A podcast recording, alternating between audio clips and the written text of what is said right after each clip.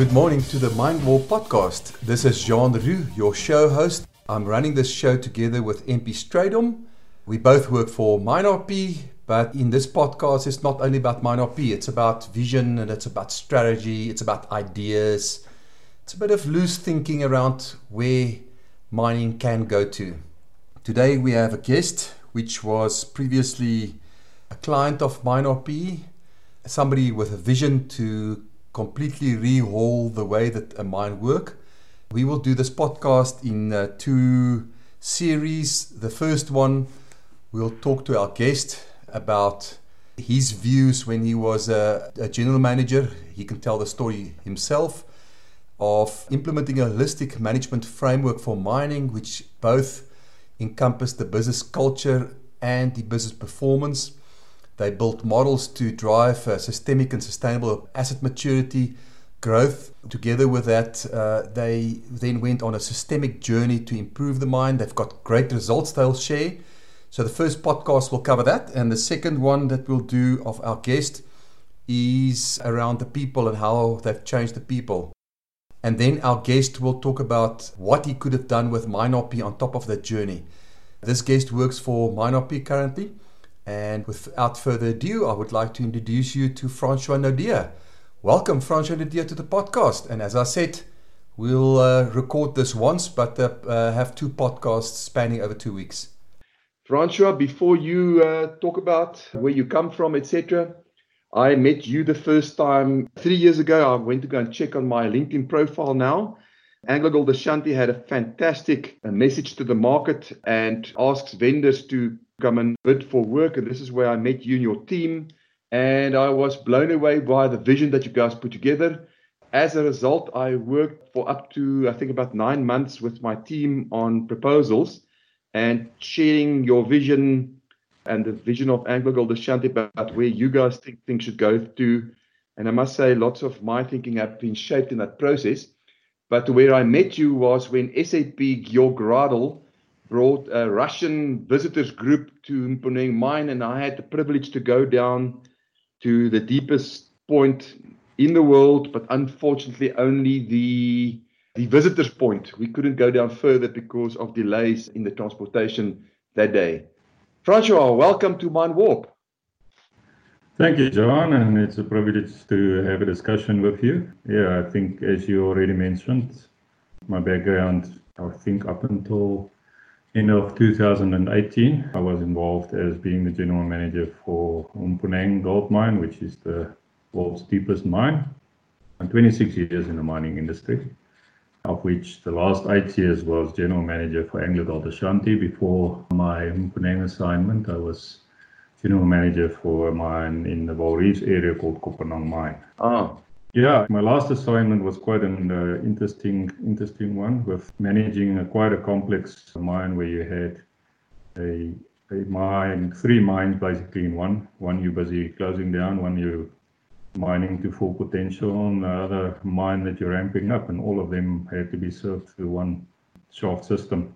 And to make life a little bit more complex, is there's about four and a half thousand people employed so you really had to be uh, understanding on a daily basis what's happening underground and how do you, what technology and how can you effectively execute the work. So yeah, it was quite yeah. interesting. Yeah, and, and uh, can you tell the audience what you do currently?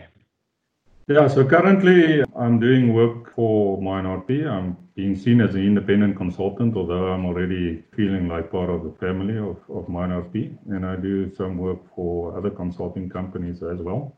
And I guess my main focus is, is really to help MineRP and then also the clients in the world to plow back what I've learned in my last eight years, specifically with business integration yeah, there's all these things that everybody is talking about and the buzzword of digitization. How does all these things make sense for a general manager and uh, and his team? And what is the value that you can actually uncover out of your operation? So that's what I'm currently doing, and it's quite exciting uh, seeing the world, learning a lot of people, and actually see how big the need is in industry for proper integration and understanding the business value of mine. Yeah. So before we jump in about your perspectives, a GM's perspective on the work that you've done, even before using lots of systems on a business process and a management framework to do uh, safe execution with an integrated plan. You did some work for us in explaining to GMs and higher up just the perspective out of your eyes about how mining is changing, why it's changing, and what the impact of that is. So, to start off with, take us through that journey you took us through around why mining is changing. Yeah, I think firstly, I think where we come from in the past, and specifically to the South African context, uh, there was a lot of change to you know the specific leadership over time, type of leadership styles you need to deploy a lot of changes happening with regards to people and technology and and experience availability in the in the market. And then also capital became quite a challenge because the whole world and the and the resource industry was growing and you know, capital wasn't freely available. And at a point in time the investors and the driving force behind capital was driven through the value of the share price was driven mostly through the size of the organization, the size of the resources and the reserves, and there was a lot of capital thrown into into the mines. And then at a point in time, you know, everybody was asking, so when do we get the returns? And because mining is quite a long lead time in terms of when you start delivering or, or seeing results, they put pressure on the CEOs to say, you know what, your share price, the biggest driver is actually to move to cash is king, if you can use that word. So yeah. how quickly and how much cash can you make? And yeah. uh, what's the quickest return on investment? And then, uh, you know, the mining industry went through a whole process of cost cutting and all sorts of consultants and, and the business improvements was done specifically looking at cost cutting, reducing overheads, restructuring, changing operating models, selling of assets things that don't deliver the right cash flow, which isn't part of your core business. And ultimately, you know, started cutting in stone business capital, started doing less of preventative maintenance. And ultimately, it, it came into a reduction of uh, workforce. I mean, you can basically see uh, where the industry is going. Um, and what period did you sub- uh, subscribe this uh, this to? This what you have seen? I guess in the last let's say the last six six years specifically, you know, cash became more the driver than uh, resource uh, and size of operation. I, before then, you know, the amount of reserves and the size of your operation was important, and therefore a lot of companies before then went into greenfields exploration and so forth. But I guess the last six years is what I've seen is, you know, more importantly is what is your return on investment and how, how much cash do you make? And do you see sort of a pivot point and where do you see it going to from that pivot point? Yeah, I think we've done enough in terms of cost cutting in industry and all these initiatives and ad hoc business improvement initiatives. It, it's unfortunately not sustainable. So you you can't we can't carry on the way, and therefore we we have to start looking at a different way of how we're running our uh, mines and you know and there are still ways to cut but not in that way yeah and i and i guess if you understand the complexity of of mining and how things are dependent on one another and if you look at the overall mining process there's a lot of waste in the system but it's yeah. not the typical old way of how we done things in terms of labor reduction or capital reduction. It's how can you remove that waste in terms of time, the effort that allows the response in decision making. How can you reduce that wastage and the latency in that decision making time? How quickly can you actually respond to conditions? And that is where I believe the next step in terms of value lies in the industry. Yeah, the funny thing is the early 90s when I got into mining consulting, we still had this topic called time and motion studies. And then we got computers, and then we got to smart for time and motion studies. But guess what? The smartness of the computers have not removed that waste that's so easy to find when you go and do a time and motion study. What do you think of that statement? Yeah, I think um, you know, somewhere you need to bring in a little bit of understanding the mining process and the complexity thereof. Uh, yeah. And uh, the overall mining system and a computer is uh, won't be able to understand that. So somewhere you have to to get to a point, and I think this is where we're heading towards: is how can you build experience. You know, it took me 26 years and specifically the last 12 years of my, my life in industry to really understand from a senior level point of view how complex things are and how everything links with one another. And how do you build that experience into a, a computer to actually help you making these things and decisions a little bit faster? Yeah. So tell us how is mining changing and typically who is your audience when you talk about this? Who, who would you want to tell this to? Is it to investors or to who is it? Yeah, I think for me, being operational lead for, for quite a number of my years is actually to have a discussion with you know people like chief operating officers, general managers of yeah. operations, because those are the guys that get you know bombarded with all these strategic ideas from let's call it CEOs or, or board members. Yeah. And it's how do you translate that into something that makes your sense for for the operators? Yeah. And you know, chief operating officer, general manager role is specifically that purpose is how do you translate strategy into something that is tangible and has got a clear execution window and plan. And this is when I speak to the guys, that's my target audience is to say, so how does integration becomes key to what you want to achieve at the end? You know, in the past, there was a lot of silos in operations and there's a lot of standalone applications that makes things difficult to actually do in an integrated fashion. Yeah. And if you, there's no more time for people to to go through their whole career and get that experience to have that gut feel, but you have to now try and mold that gut into something that actually makes sense to everybody. Yeah. I once made a statement to you, almost letting the industry off the hook to say, I understand why the silos have grown so deep is because each of the silos, the disciplines in there is so complex and it takes so many years to just understand that one discipline. But then you made you made a statement to me. I don't know if you can remember that. Just now, it's actually quite simple. You know, mining works like this. Yeah. yeah. So uh, although we we sometimes over overcomplicate things and over over engineer, as you say, it is actually simple. It's and it's not about I mean, there's enough technical experts in the industry, and I think that's that's what happened over time. Is this, you know, the silos was created due to that expert attention into that specific environment and and process, and that is important. I mean, to run a mine, but I think uh, what we lack in industry is the understanding of how all that experts and their views and opinions and the processes and the systemic things happening there. How do you integrate all of that to yeah. ultimately help the guy on the face to be productive yes. uh, and efficient at the lowest cost and the safest uh, possible way?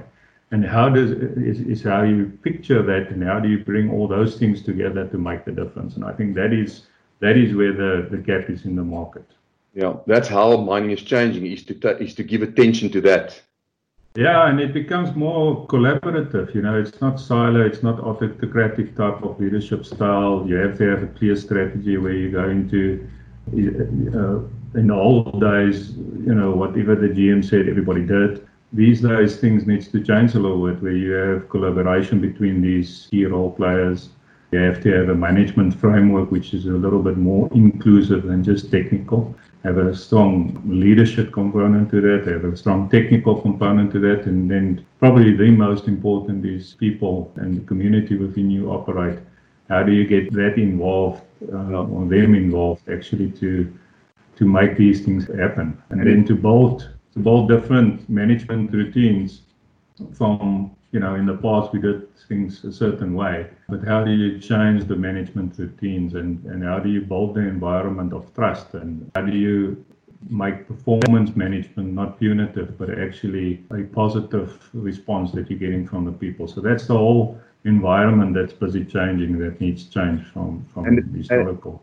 Yeah, so I'm hearing it's holistic of nature. It talks to culture, it talks to the type of people, the type of complexity that they can handle, the higher levels of appointments that you have, reporting to the GM. It talks about stopping this fear management style because in that open culture where nobody will know everything, it talks to that. It probably also talks to a person's career, all the individual's careers in there, isn't it? Because you know, information is power. It, now the power basis changes because you would like for the information to flow freely as soon as the information is available. So yeah, a holistic management framework probably. Yeah, and I, I mean, if I look at the days back in Mponeng and, and some previous things that I've did, and then specifically now for the past basically a year already, if you if you want to make things happen and move into a better integrated management framework or process, you, you have to look at it from a holistic point of view. You know, I see in industry sometimes people make this type of integration or digitization and IT accountability. And, yeah. Um, you know, that's that's probably the worst thing that you can do, uh, with all due respect to the IT department, because it's not just about the technical systems and the technical component to it. It's around the leadership, and and this is, I think, where everything needs to start. Is you need the leadership to drive it. And when I talk about leadership, is that direct line of accountability from a chief operating officer's point of view to a mine manager's point of view down to the face. That's the type of leadership you need to get involved right from the beginning and believe in what you're trying to do. But align that always with the technical aspects of the business. So you have to align your operating model when you start doing integration of the business process. We just spoke about if your operating model is very strict hierarchy and you don't have clear understanding of who's supposed to do what you can't really integrate. And if you have a, got a silo type of operating model, how can you change that? And, and that has got a big impact on people. And it goes around the change process, the psychological process of how you get people's minds also to change. They've done it in the last 20 years this way.